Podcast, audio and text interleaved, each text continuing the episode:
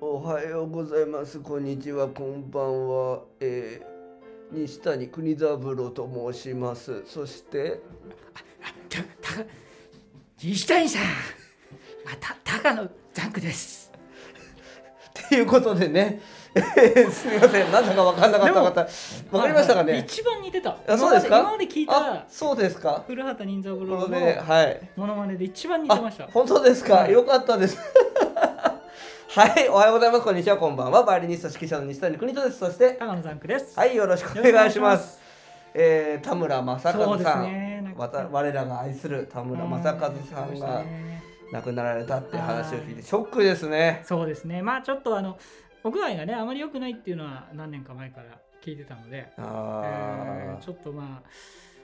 ねと思ってたんですけどねもうはい私はもうもうちょっとある程度年齢がいったら織田裕二でその後は田村正和って決めてたんですよああ自分が自分の目標というかじゃあ小田裕二にはもう慣れてる感じですそうですねえーっとお金がないあ違うかかせ大層に言っただけでせめてなんかなんかなんかのものまでなんか山本貴弘でしたっけあはいはいはい真似してましたよねなんどんな名前ズッチーなとかですよ、あそんなうんそんな難しいでもね、うんあのうんやっぱり古畑任三郎ですよねあそうですね田村正和、あれとか見てましたお父さんはニュースキャスターみたいなやつとかパパニュースキャスタあーね、パパはニュースキャスター見てないですあ見てないですか僕あのテレビで見てたのは、あの古畑だけですね古畑はどこから見てました私もうさんまさんから警部補から警部補古畑任三郎時代が三谷幸喜さんの本が好きだったんでああそうなんですあとやっぱり実は母があの田村正和ファンだったんで私舞台何回か見に行ってええー、じゃあ本物見たことあるんです見てねますあのあすごい、は舞台やってたんだあの時代劇の舞台を3回ぐらい見ましたねうーんねあのお笑い芸人の人が田村正和と絡むとうん結構怖いって言いますよね、田村正和ああそうなんんですかねだからさんまさんのこの間も「あの笑わない男」っていうはいはいはい題名の、ありましたね第二シーズンかなそうそうそう、はい、一番最初のなんか裁判はい、い弁ざ護士の弁護士の役ですそうですね今泉君が捕まっちゃって、はいねその時のその、あのー番宣みたいなやつで2人の会話を聞いたんですけど、はいやっぱりさんまさんがかなりこう伸あー縮して。はで田村正和がもうこうちょっとちょっとこい、はいう上からみたいな感じうでんいてやっぱりでもでもかっこいいんですってかっこいいですよもうあの黒いコートを必ず着てくる、うん今のあの俳優さんたちってみんなジャージ着てきたりするんですってだけどどこうな田村正和さんはそういう感じでで絶対にその私生活を見せないっていうあーそうですねそれはそうでしたねそういう俳優さんがもう今は少なくなってきているっていううんうんうんふうになんかどこかで書いてましたけどね。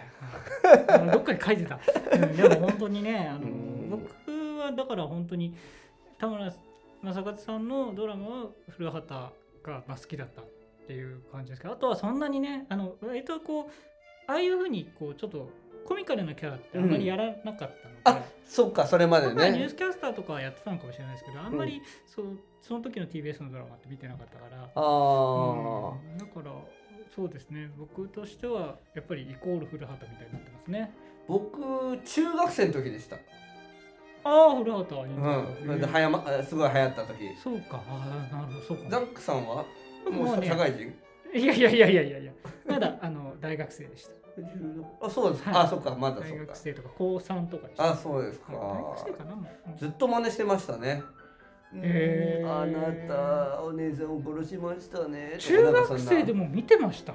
当たり前じゃないですあかの周りも見てましたみんなあそうみんなんなだみんな見てましたへえで第2シーズンの時だけ古畑任三郎が終わった後夜中に今泉慎太郎ってやいやうってましたね 10, はい10分ぐらいのね、はいあれが楽しくてね、うん面白くてかったですねだから西村雅彦がやっぱ好きになったのもやっぱ古畑あ任あ三郎ですよなるほねどなる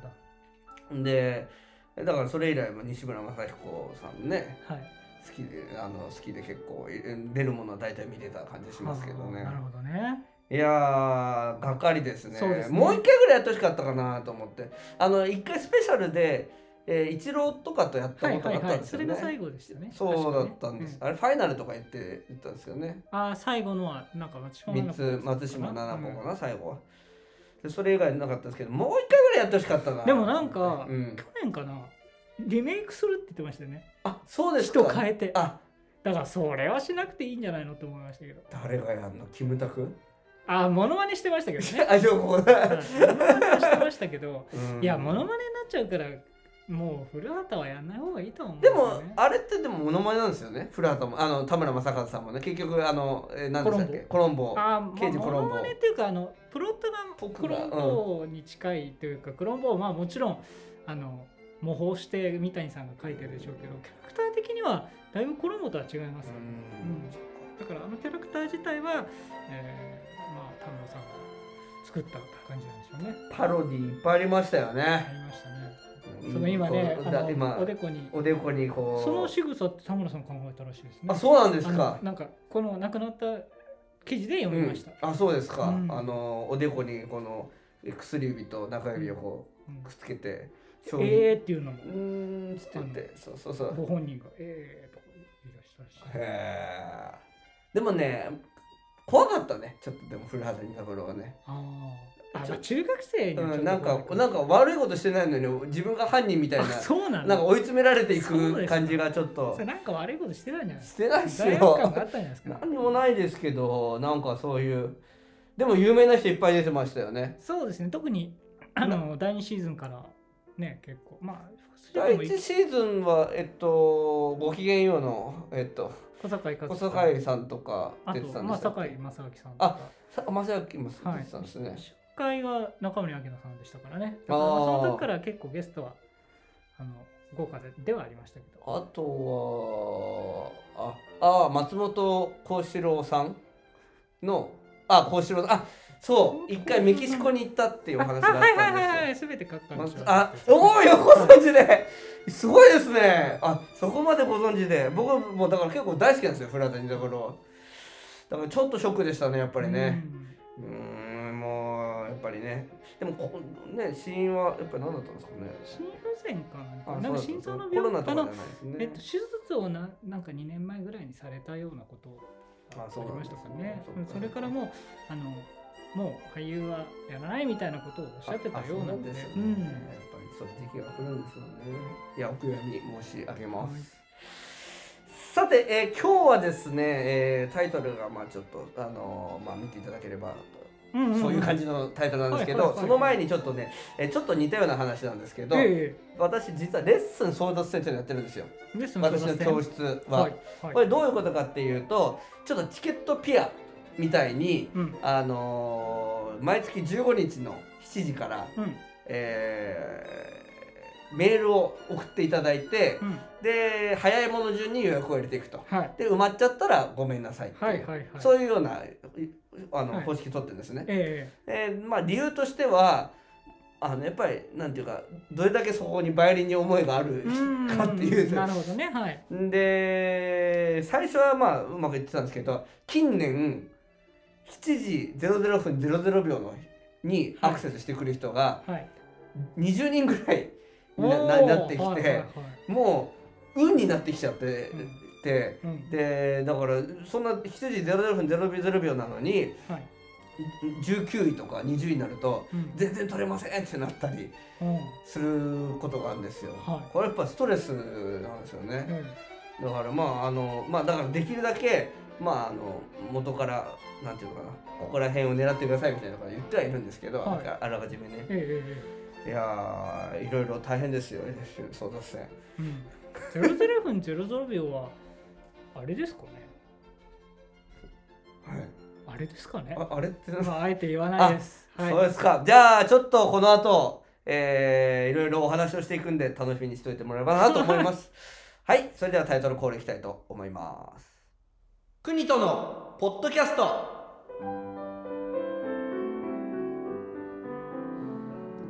国とのポッドキャスト。このポッドキャストはバイオリニスト指揮者の西谷邦人さんが音楽趣味、その他興味のあることについて語る配信番組です。この番組は Apple Podcast、YouTube、Anchor、Spotify などで配信されているポッドキャストですので、チャンネル登録、購読をお願いいたします。また、Twitter アカウント、Gmail アドレスも開設しております。えー、と今回ははい。えー伊集院光さんはいはい。と、えー山田隆夫くんじゃなくて三遊亭円楽さん。 円楽さん円楽師匠。円楽師匠、今のね黒い方の円楽楽さ太ん郎だ。楽太郎さんだった円楽さんの二人会っていうのがはい。行われるんですよねはでい伊集院光さんって皆さんね、あのー多分イメージ的にはいっぱいご飯を食べる人と かねそうちょっとそういうイメージが強いと思うんですけどそうか実は落語をやってたんですよね。そうですね。 はい。もともとは落語家で、えっ、と、楽太郎師匠、まあ、今の円楽師匠に、えー弟子入りしてたそと。はい。うで何十年かぶりにはい。落語をやるっていうことで話題になってるんですよね、はい。ちょっとそれについて今日はちょっとお話ししていきたいと思います。はい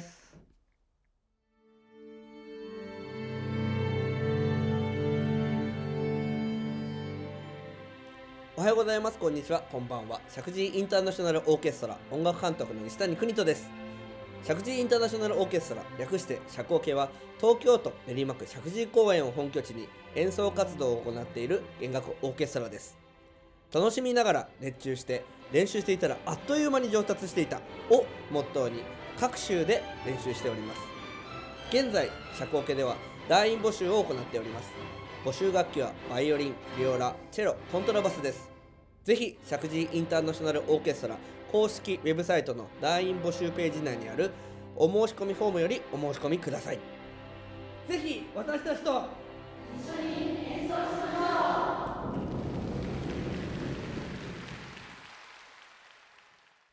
はい、えー、シーン開けましたけど、あの、普段からね、結構、伊集院え光さんのラジオは、はい。あのお聞きになってるえっと、僕は本う当んラジオ聞かない人間なんですよ。そうなんですもうね全然ラジオラジオっ子じゃなかった前もなんか話したけど、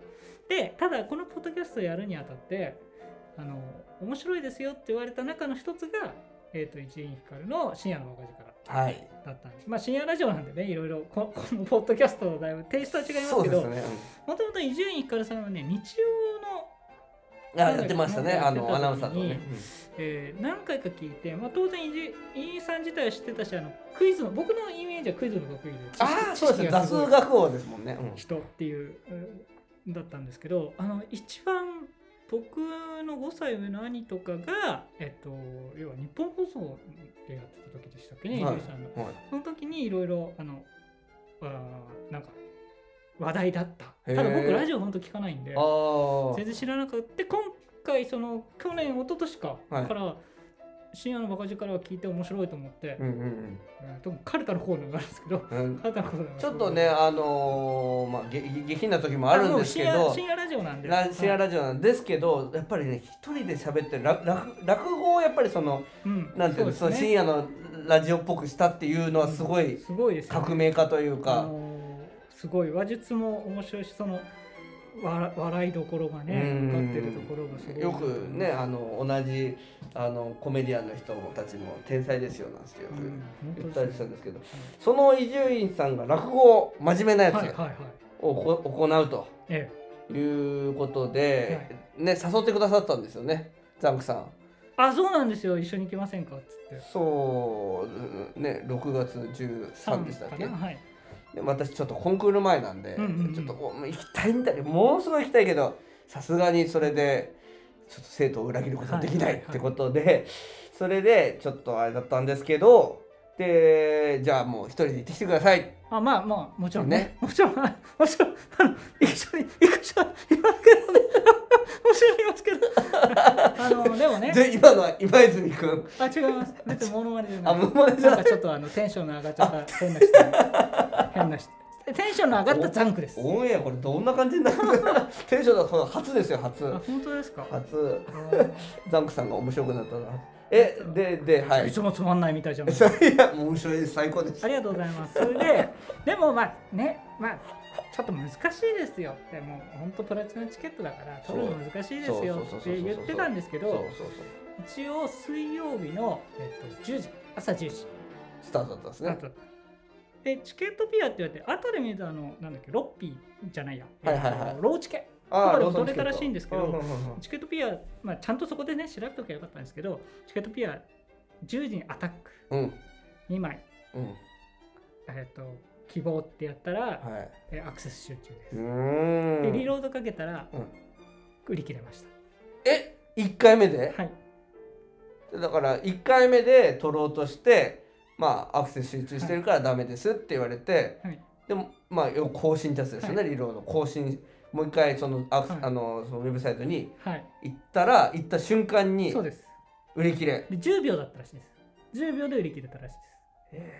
えーおかしいですねねえここれはそこまで何席あったんだろえっと、なんかね、500、500、えっと、結局500、500で1000。う昼1000 500、も夜500で1000って言ってたかな。実際、読売ホール、有楽町のあの読売ホールでやるんですけど、1000人入るところを500人にしたとか言ってたかえー、そんなにそんなにいっぱい入るのにそんな10秒な。10秒でです。おかしいでしょおかしいですよ。だからもうそこで、いや、まあ、5分は持たないかなと思ったんですよ。まあね5分は持たない。でも、そそんだけラジオを聞いてる人がいるってことですかねいやーもう間違いなく、今回のタイトルのように、はい転売屋だと思いますねやっぱ。りほそうぼ、ほとんどは転売屋だと思います。まそうあ、半分は。えそこまでいっちゃいますちょ半っと分は転売屋それはえ半分、はいそんなバカなバカなじゃないんですよこれがえいやいやゆいさんも有名だし、んあの円楽さんも有名だし、はいねあのテレビ『笑点』とか出てるから、でもちろん深夜のバカ力もねすごいあの老舗のラジオ番組だから、はものすごい視聴者数も、うんうんうんとんでもなく数いると思うんですけど、うんうそこまで、いやあのっていうのは、うんまあ円楽師匠の多分ファンはそんなに興味がないと思うんですよあー伊集院さんあそうでしょうね言っても伊集院さんってうん落語から相当離れてて、えーまあ2つ目に上がったとは言ってたかなあそうなんですね落語されて落第落第時代に2おーつ目に上がったって言ってもでもまあね所詮は、うんそのね、うんうんタレントじゃないかみたいなところは、うん話題性はあるけど、うん普段円楽さんのうん公演に行ってる方は、うん多分わざわざ買わないと思うんですよ。うーんとなるとほとんどが深夜の若力とか、うんあとはまあ話題性があるから見てみよう。でもさ実際にその日のそこに行かなきゃいけないしかも今ちょっとこういう状況の東京うんうん行くってなった時に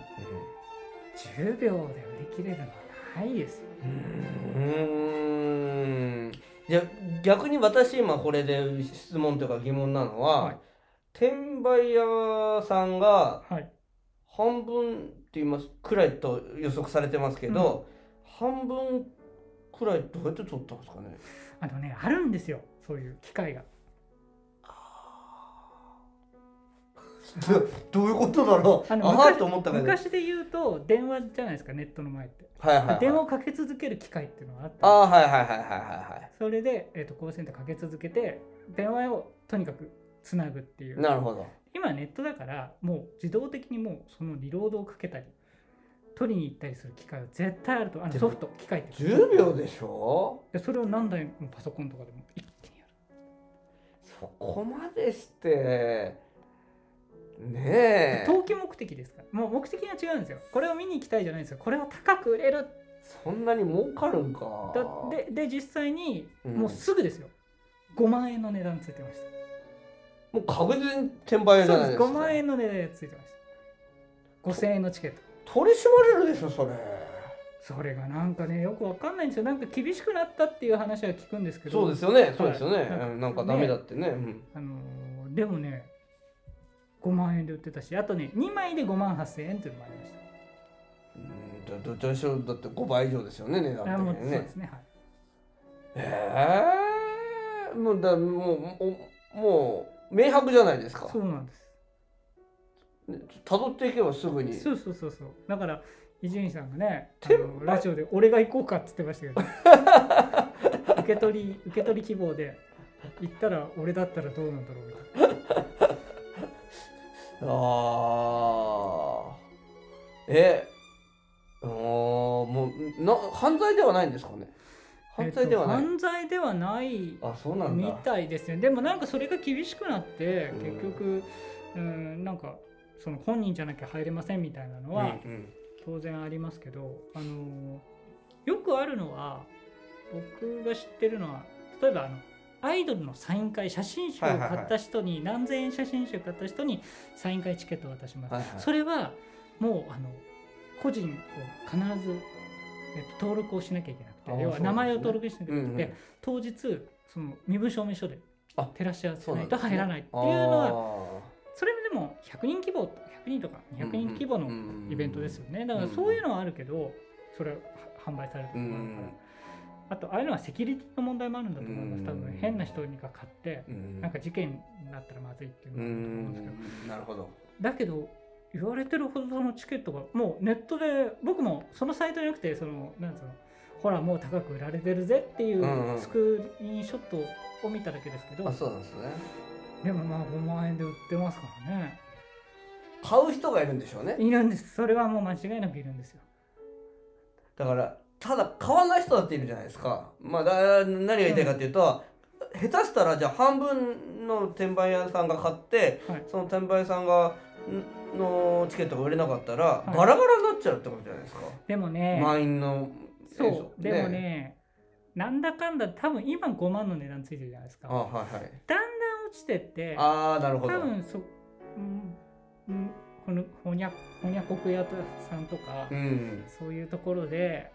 多分ね1万円とかで出るんじゃないかあなとそのうち思いまねすよ、下がってきて、うん、どうします買わないですおーそりゃそうですよねいやそれ伊集院さんが言ってたんでそれから買った人はちょっと同じようにありがとうとは言えないってあそおうでっすしゃってたかんでももうこれはもうえ縁だともう運がなかったと思ってど諦めましたどどうすればいいと思いますやっぱり抽選まあ抽選が本当はいいんですけどただ抽選もまたそれは転売されないとは限らないそれは数が多いわけですもんね向こうの方は申し込む数はねそうたこっちだは1だけど、うんただその当たるか当たらないか分かんないものうに、んえー、とやってくるうーよりは確実に買えるものを多う分ん転売は扱うと思うんで、うんまあ数は減ると思うんですよね転売の数はね。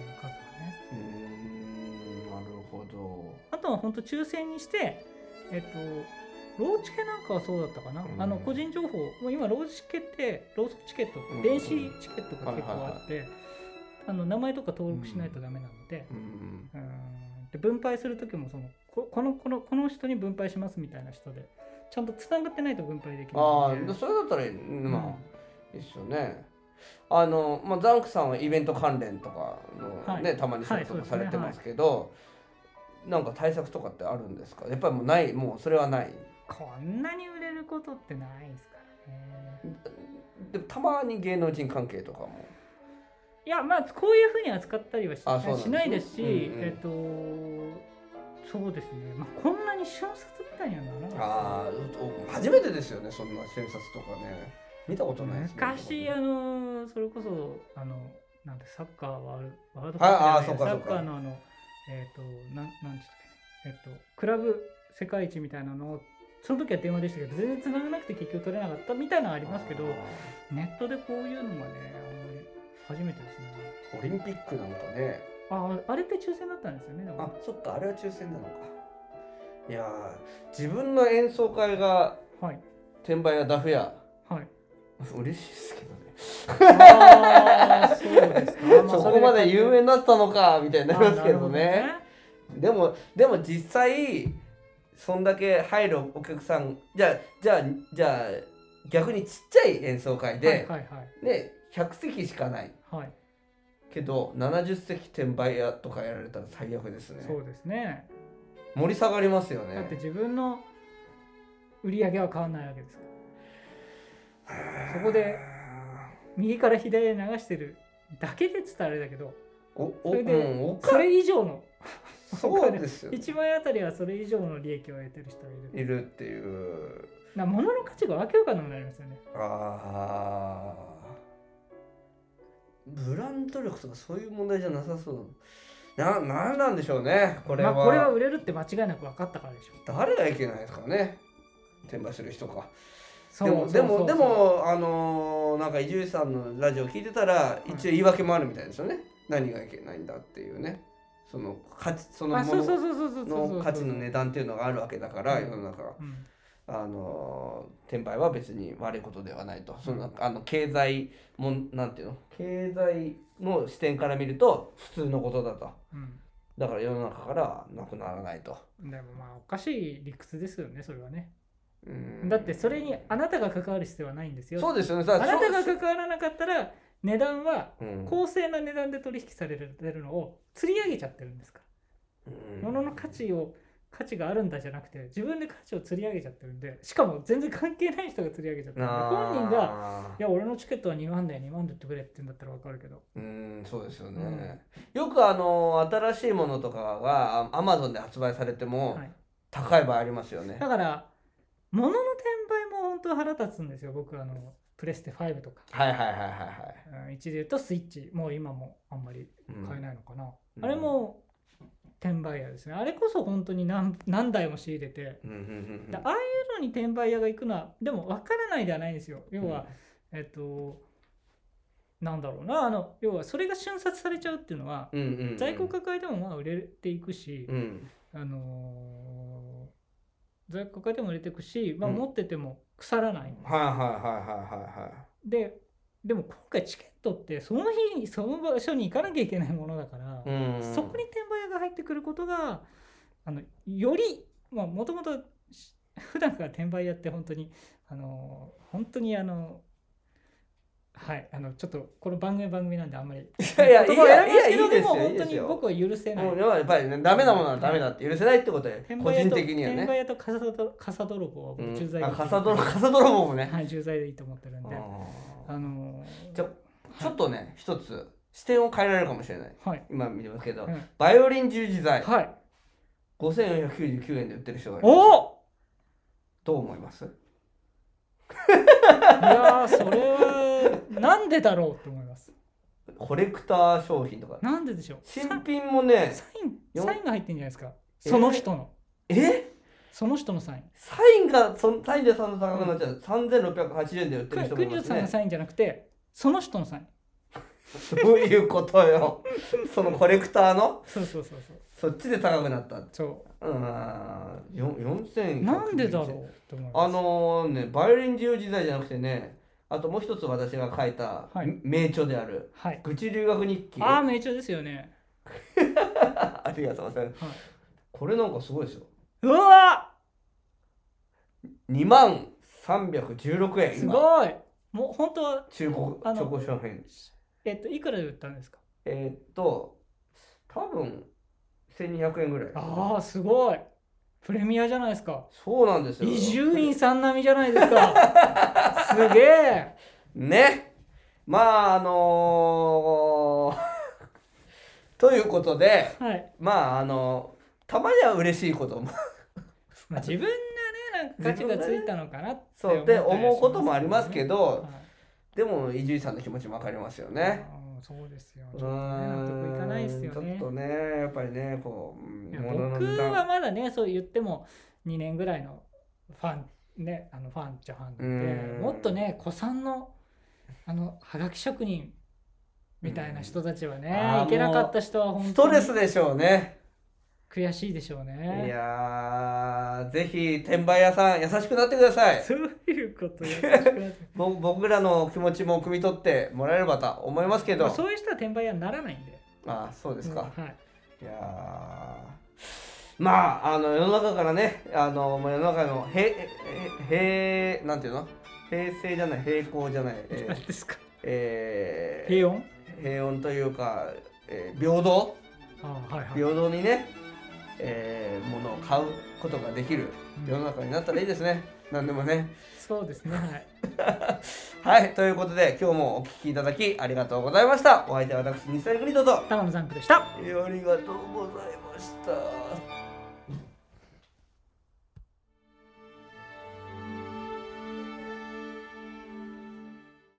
おはようございます。こんにちは。こんばんは。国とインターナショナルユースオーケストラ音楽監督の西谷邦人です。国とインターナショナルユースオーケストラ、通称国東家は、練馬区石神井公園を本拠地に置く6歳から高校生までの学生のための弦楽オーケストラです。現在、国とインターナショナルユースオーケストラでは、団員の募集を行っております。募集楽器はバイオリン、ビオラ、チェロ、コントラバスです。ぜひ、国とインターナショナルユースオーケストラ公式ウェブサイトの団員募集ページ内にあるお申し込みフォームよりお申し込みください。ぜひ